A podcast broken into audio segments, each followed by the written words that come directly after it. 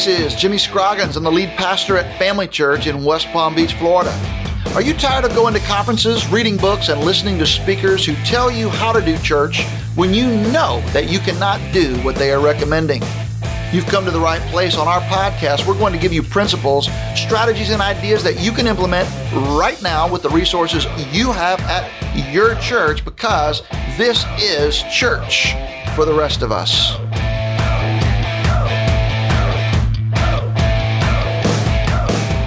Welcome back to the Church for the Rest of Us podcast. I'm here with my co host and Family Church Communications Director, Leslie Bennett. Hi, Leslie. Hey, Jimmy.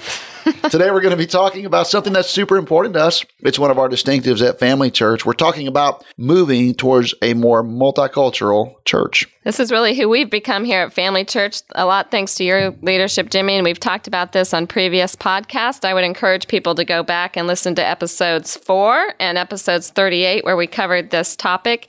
But why don't you just tell us a little bit why this is so important? Well, I think being inclusive is important for a couple of reasons. One, it's a biblical imperative. Jesus said that we're supposed to share the gospel with people from every nation, every kind of person. And so the way we articulate that at Family Church is we are trying to reach every person in every neighborhood in South Florida. And uh, in just a minute, we're going to talk about this topic with my friend Noe Garcia, pastor from North Phoenix Baptist Church, and how he's done this with his church. But before we do, I just want to remind our listeners to register for this year's Sharper Conference sponsored by the Florida Baptist Convention. You can register today at sharperconference.com. All right, Noe, it's always great to talk to you. I'm so glad that you're with us on Church for the rest of us. Uh, why don't you introduce yourself, talk a little bit about your family, and tell us where you're serving in ministry? Absolutely. Thanks for having me, man. It's an absolute honor. So, my name is Noe Garcia, and uh, I have four sweet children and been married for eight years. In fact, almost nine now. Two When's your anniversary? It's March 27th, 2010. Oh, coming up. It's coming up. Tell us so, about your church. Yeah, so we are North Phoenix Baptist Church right, I mean, 10 minutes from downtown, really central Phoenix, just right in the middle of, of everything. And so I absolutely love it.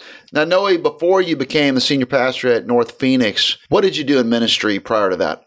I was a college pastor at Cross Church with Dr. Ronnie Floyd. So I did that for about three years. And honestly, I thought I was going to be a lifelong college pastor. Man, I loved it. It was uh, felt natural, felt felt fun, easy, and so weren't weren't really any big mountains I had to climb. so right. I thought, I'm going to do this for the rest of my life. And then what happened to you? Well, there was a season where I knew God was doing something. Within six months, I probably had four different churches call me to be a senior pastor. And so the first two phone calls, I really just kind of dismissed. The third one, I started kind of asking the question, God, are you, are you trying to get a hold of me and tell me something here? The fourth one was North Phoenix Baptist Church, and when they said they have been listening to me and following me for six months, and they really believe that God has led them to me to have a discussion about becoming the senior pastor. And so, um, honestly, I told them I would pray about it, but there was a strong chance I wasn't going anywhere. But um, I've always tried to live just with a uh, giving God a blank check to my life, being ready to go anytime He calls me to go. And so, the more I prayed, God really began to do something in my heart and my wife's heart as well. Um, long story short, six months later, we're accepting the position. That's a pretty incredible story. Now, now I had the, you know, family church. This is the first time I've ever been a senior pastor or a lead pastor in a church before, and I had staff roles before that, just like you did. Uh, why don't you share a little bit about the transition, the difference from being a staff pastor to being a lead pastor, a senior pastor? My goodness, man, I, I speak to this all the time to our staff, but I didn't realize the weight that the senior pastor carried. I didn't realize how much more I could have done to have the senior pastor's back. Not that I was divisive by any means, but I didn't realize the intentionality I could have had as a staffer really lifted up my, my senior pastor's arm. Or there were times that I was questioning why my senior pastor wasn't spending a lot of time with me. And I thought, well, maybe he just doesn't care about me, or he doesn't value me, or he didn't see anything in me because he's never hanging out with me, or he's not at my house, or he doesn't invite me over to his house. And it's interesting because now that I'm in this seat, I have my staff that often ask the same question, like, hey, are you mad at me? You never have us over and not realizing man balancing a church having four children it's not easy it's not an easy thing and so it's not that i don't love them it's often that time is really a restraint and i wish i wasn't so petty and being so self-centered when I was a staffer. I think I could have done a lot more good for my senior pastor. That's interesting knowing from my perspective. So if you were going to talk to people who serve on a staff, what would you tell them that they can do to encourage their lead pastor, their senior pastor? Oh, that's a Answer great this one question. really good. Number one, be ready to extend grace to the senior pastor. I have recognized most of the conversations that I have with my staffers, or even church members for that matter, specifically staffers, they always landed to a point that wasn't true because they failed to give me grace or give me the benefit of the doubt. So landing to the point to where I now have a staff spouse who's bitter at me because the husband has been going home sharing some things about how the pastor just doesn't invest in him, uh, which now made the wife upset with the pastor. And that could have been avoided Mhm. if the staffer would have come straight to me and shared how they felt. I could have cleaned it up and it never would have went home. Now we're trying to repair a wife, which in my experience, I have found it's very hard to do.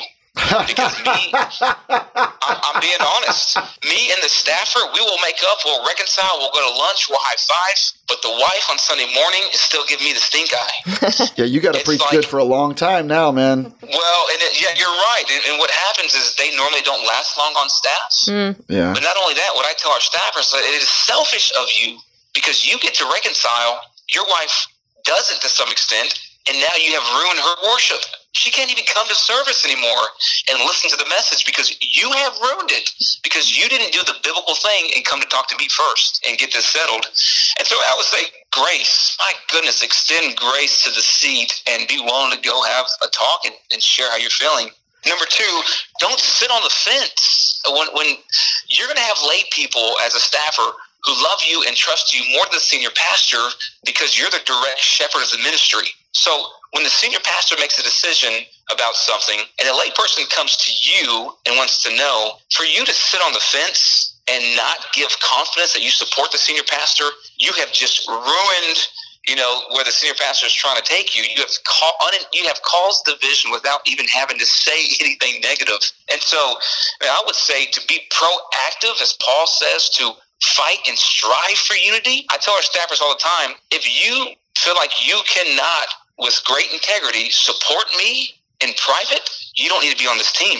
Because if you don't feel like you can get behind the mission of the team, which is biblical, I'm not sure you need to be in this seat. I don't want to have to worry about friendly fire coming from the people that I have surrounded myself with. Well, no, I just share some of those experiences. You know, I worked for Kevin Ezell in Louisville for almost 13 years, and boy, I have the same thoughts. I, I there are times I, I, wish I would have done a better job being a faithful pastor uh, under his leadership than I did. But I'm so grateful for the things that I learned, and you know, in ways that I wasn't even realizing, he was preparing me for the role that I have now. And I hope that I'm able to do the same thing for ladies and for men that are on our team here.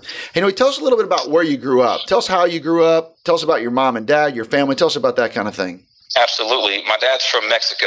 He grew up in Mexico? He was born and raised in Mexico. All right. Um, was a brilliant man, had seven brothers and sisters. And my dad was the only one in his family who had a full scholarship based off his education to go to college. But his dad didn't allow him to go. He said, if the rest of the kids can't go to school, you're not going to school either. And so um, my mother came from a home that was a bit abusive. She had a large family as well. Eighth grade, my mom and my father ended up moving away from their homes in Texas. So my father at this point migrated to Houston, Texas, where I'm from. My mother, eighth grade, was tired of living at home because of the abuse she was facing. So they, my mom was pregnant at age 16, had my sister. And uh, my father was, was incredibly abusive to my mom, uh, would beat her uh, physically, abuse her verbally. He was an alcoholic. I heard stories how they called him the Coke Man because he used Coke and sold Coke. So these are the kind of things that, that you know, I was in, I guess, ex- uh, involved with to some degree through living with my father. You know, he would hand me a beer to drink at a very young age, and that was kind of me becoming a man. Uh, would see him often beat my mother, and so uh, my parents ended up divorcing at age about five or six. They they they divorced. Um, never really saw my dad again. And so what that did for me is I became just really insecure in who I was as a young man. So I started getting involved in gangs, throwing up gang signs, taking gang pictures, writing gang symbols everywhere. I began drinking. I began, you know, became involved in, in all kinds of immorality and really in pursuit of trying to find who I was. And so, really, the streets of Houston, along with uh, Biggie and Tupac, mentored me and raised me. So, some great mentors right wow. there. Well, how did Jesus get involved with you? Jesus got involved 18 years old. I played basketball in high school, and I thought I was big stuff and I'm going to play college basketball. Long story short, made some very poor decisions where some people threatened to take my life. I ended up uh, attempting suicide at age 18 because I felt like if, if God was real, He didn't love me and He overlooked me, and I didn't stand a chance, and therefore I didn't want to live anymore. So I attempted suicide. Didn't work, obviously, but it was a wake up call. I began to get prepare myself to go play basketball at East Texas Baptist University and uh, I would go to an open gym in Houston that was really geared towards targeting rough kids. I didn't know I was a rough kid then. I thought I was just a kid, but it was geared towards targeting us, and they would make us stay and, and hear a devotion. So long story short, I went for two years, and finally I came forward and I just prayed. I said, God, I don't know if you're real, but if you are, here's my life. Forgive me my sins. I called my girlfriend, who I was about to move in with, been dating for three years, broke it off, and I just I just had a, a, a, willing heart, a willing spirit. So here I am, Jesus, use me for your glory. Never thought it'd be ministry, hmm. but Jesus came in at the age of 18. So I ended up going to East Texas Baptist University. I majored in uh, sports medicine, minored in religion, and from there, the rest was history. God began to open up doors for the ministry that I, He made very clear from Him. And so here I am. Well, it's a good thing that somebody with your story could never possibly possibly become a pastor? well, I thought that was my reality, to be honest with you. You know, even even when I went to the university, I didn't know where I fit. To be honest with you, I was I was a inner city kid who was what they would call pretty ghetto, pretty hood, uh, with tattoos on my arms, and I still spoke with a lot of slang. And so I felt like I wasn't white enough for the white kids, but at the same time, I wasn't brown enough for the brown kids. And so I feel like I've lived most of my life like that, not really understanding where I fit and who I am to some degree. Even as a pastor, I still struggle with that, even from the pulpit or from leadership perspective. Let's talk about that for a second, Noe, because uh, you're the first Hispanic pastor to lead your church, the first non Anglo pastor to lead your church. And uh, you and I have had many conversations about this because we're good friends. Talk about some of the challenges that that in itself has created.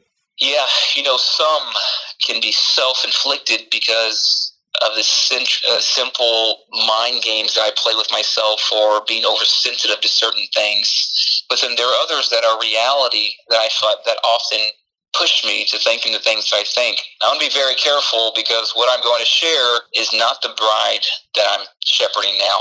It was the bride to some degree that I first inherited, but it's not the same church anymore.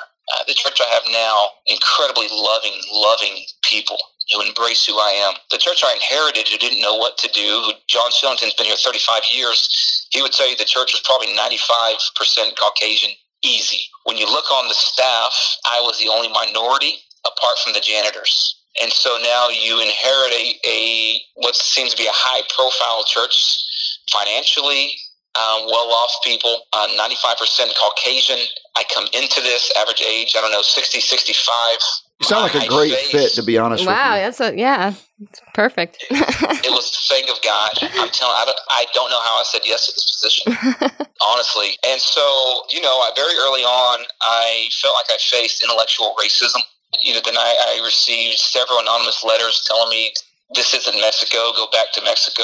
I got emails, people calling me a hip hop pastor. I don't know what that really. I don't even know what that means. I would clearly they didn't either. I would take that as a compliment if it was exactly. to me, but no one's ever sent that. To me. I guess so, but and so you know, we received got a Facebook message from one time. Somebody sent me a, a selfie on the video telling me to come do their yard since I'm the Mexican. You know, they hired. It was just it was very degrading things that my first year here, my wife, it, it really put us through a time of depression. I think I had a somewhat of a breakdown.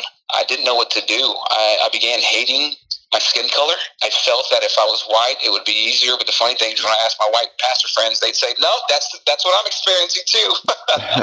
but but to be in a position to where you feel like your skin color is a barrier and you can't change it and you can't run because God's not releasing you was a very hard place to be. And I felt like I started at a negative you know, especially being in Phoenix, where very high immigration population, uh, people's framework to see a Hispanic, when you look at a Hispanic, I think we all have this inherited systematic racism to some degree where we put people in categories based off their appearance.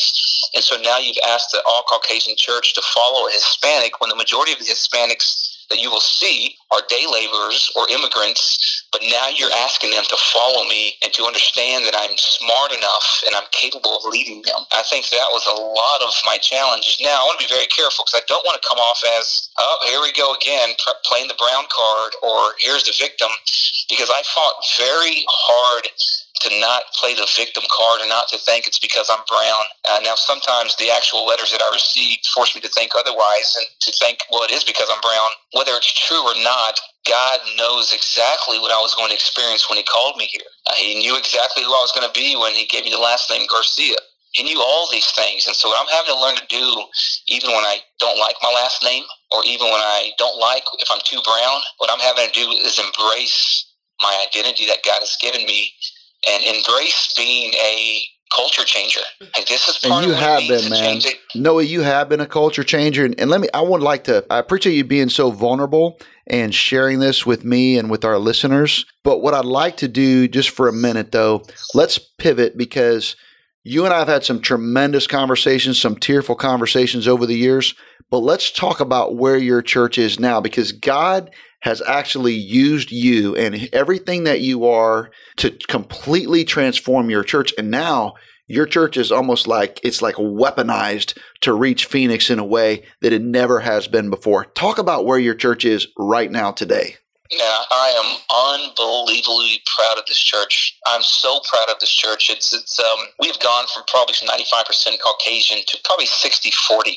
It's unbelievable what God has done we have, man, I don't even know, at least 50 different languages represented, if not more. And our staff, our staff is unbelievably diverse. Now, that wasn't even intentional, to be honest with you. What I did when I was going through a tough time of revitalization, I hired people that I knew and that I trusted and that could do the job. It just so happens that in my circle, it's a very diverse group of people. So if you were to go on our webpage now and see our staff, what you are seeing is a reflection of who I'm friends with, honestly, but who are very capable of doing the job. And so the church is night and day different, 100% new church. Well, I love to hear that story. And Noe, I've loved just getting to know you over the last several years and meeting your team. And it's so incredible. And you and I are both committed uh, Southern Baptist. That's kind of our tribe. We've chosen to, with the good and the bad of it, that's who we are. Talk just for one more second um, about how a pastor in our tribe who maybe he says, well, my church isn't very inclusive or my church isn't very diverse. Uh, what is one thing that a church or a pastor of any size and any amount of resources could take one small step to begin to move their church to reflect their community? Yeah, the best thing I can do is, is to give you an analogy that I think was true for me in my experience. I don't think it was meant to be this way, but I think it's what I experienced. Uh, for the longest time, I, I, I applaud different groups that I was a part of, whether it's committees. But for the longest time, I felt like I was experiencing unintentional tokenism because the people that would ask me to be part of things have good intentions. Yet I recognize I'm, I'm nothing more than an ornament. I don't really have a voice, although I'm present. And so I think for minorities, specifically me, I'm not, mm, you know, you have a Christmas tree and you have the ornaments on the tree that give it the nice look and bling. And they're normally a variety of ornaments, but then you have the tree stand. Now, the tree stand is more important than the ornaments. You can exchange the ornaments very easily. Of course, you, you can the tree stand as well, but you need the tree stand in order for the tree to, to, to stand straight. For the longest time, I feel like I was never allowed to be part of the stand. I was only allowed to be an ornament on the tree that was easily replaceable. I had no significant part in anything. I was just an ornament that gave a certain look. And so, what we really try to change in our church is, is, is whoever walks in these doors, they will recognize that anybody here can lead to be part of the tree stand. That we're not just looking for ornaments to put on a tree so we can look to play a part, but we want to actually be an authentic part of what the gospel is calling us to do. And so, I would say we have to be very careful. One thing I had to do at this church is every you know every six weeks we'd have a gospel song when I first got here. Well, guess who sang the gospel song? The only African American person that we had in the church. like, and so, and we were so proud of ourselves, and we would call ourselves diverse, and we would applaud ourselves. Oh, that gospel song made me feel so good. And all we did was was we took somebody and we used them as entertainment and used them as a token and pat ourselves on the back, but we never allowed them to lead in any other significant part area of the church but to sing. That was it. And so we were sending our lay people and our community an unintentional message that if you're a minority, you can play the part of entertainment, but you can't really be a part of the tree stand. So I changed the entire dynamics up of I wanted our leadership and everything that we do to reflect the community. And I would say for the pastor who's saying, hey, what's the first step? I would say don't focus too much on the ornaments on the tree, focus more on the stand of the tree. Uh, I think that's what people are really looking for. Do I have a voice? Do I have a part to play? Can I be utilized more than just my skin color? Um, do you understand I have more intrinsic value to offer the kingdom of God and the church? Noe, I just want you to know uh, how much I value our friendship, how much I'm grateful for you being with us on Church for the Rest of Us today. Thank you for being very vulnerable and transparent and sharing your story and your feelings, both in terms of being a pastor, a staff member, just sharing about your journey there at North Phoenix. It means so much to me personally. And I just want you to know that the testimony of your church and your leadership persevering through all of that to being the high impact, high visibility church that it is today just uh, fills me with joy. And it's a real testimony to the grace and the goodness of our Lord Jesus who saved both of us. So thank you for being on with us. Look, uh, to all of our listeners, Noe is going to be with us and part, some of his team will be there at this year's Sharper Conference on March the 7th. We hope that you will join us too. I can even introduce you directly to the Noe, Gar- Noe Garcia. Special thanks today for, to the Southeastern Baptist Theological Seminary for making this conference possible as one of our sponsors and making it affordable for those who attend. Register for Sharper Conference today at sharperconference.com. Thank you so much for joining us on today's podcast. I'd love for you to follow me on Twitter at Jimmy Scroggins or check out FamilyChurchNetwork.com to chime in on our blog. We want your feedback on today's podcast. Plus, we want to know what you are doing because we want to learn from you too. Hey, until next time, this is Jimmy Scroggins, and you've been listening to Church for the Rest of Us.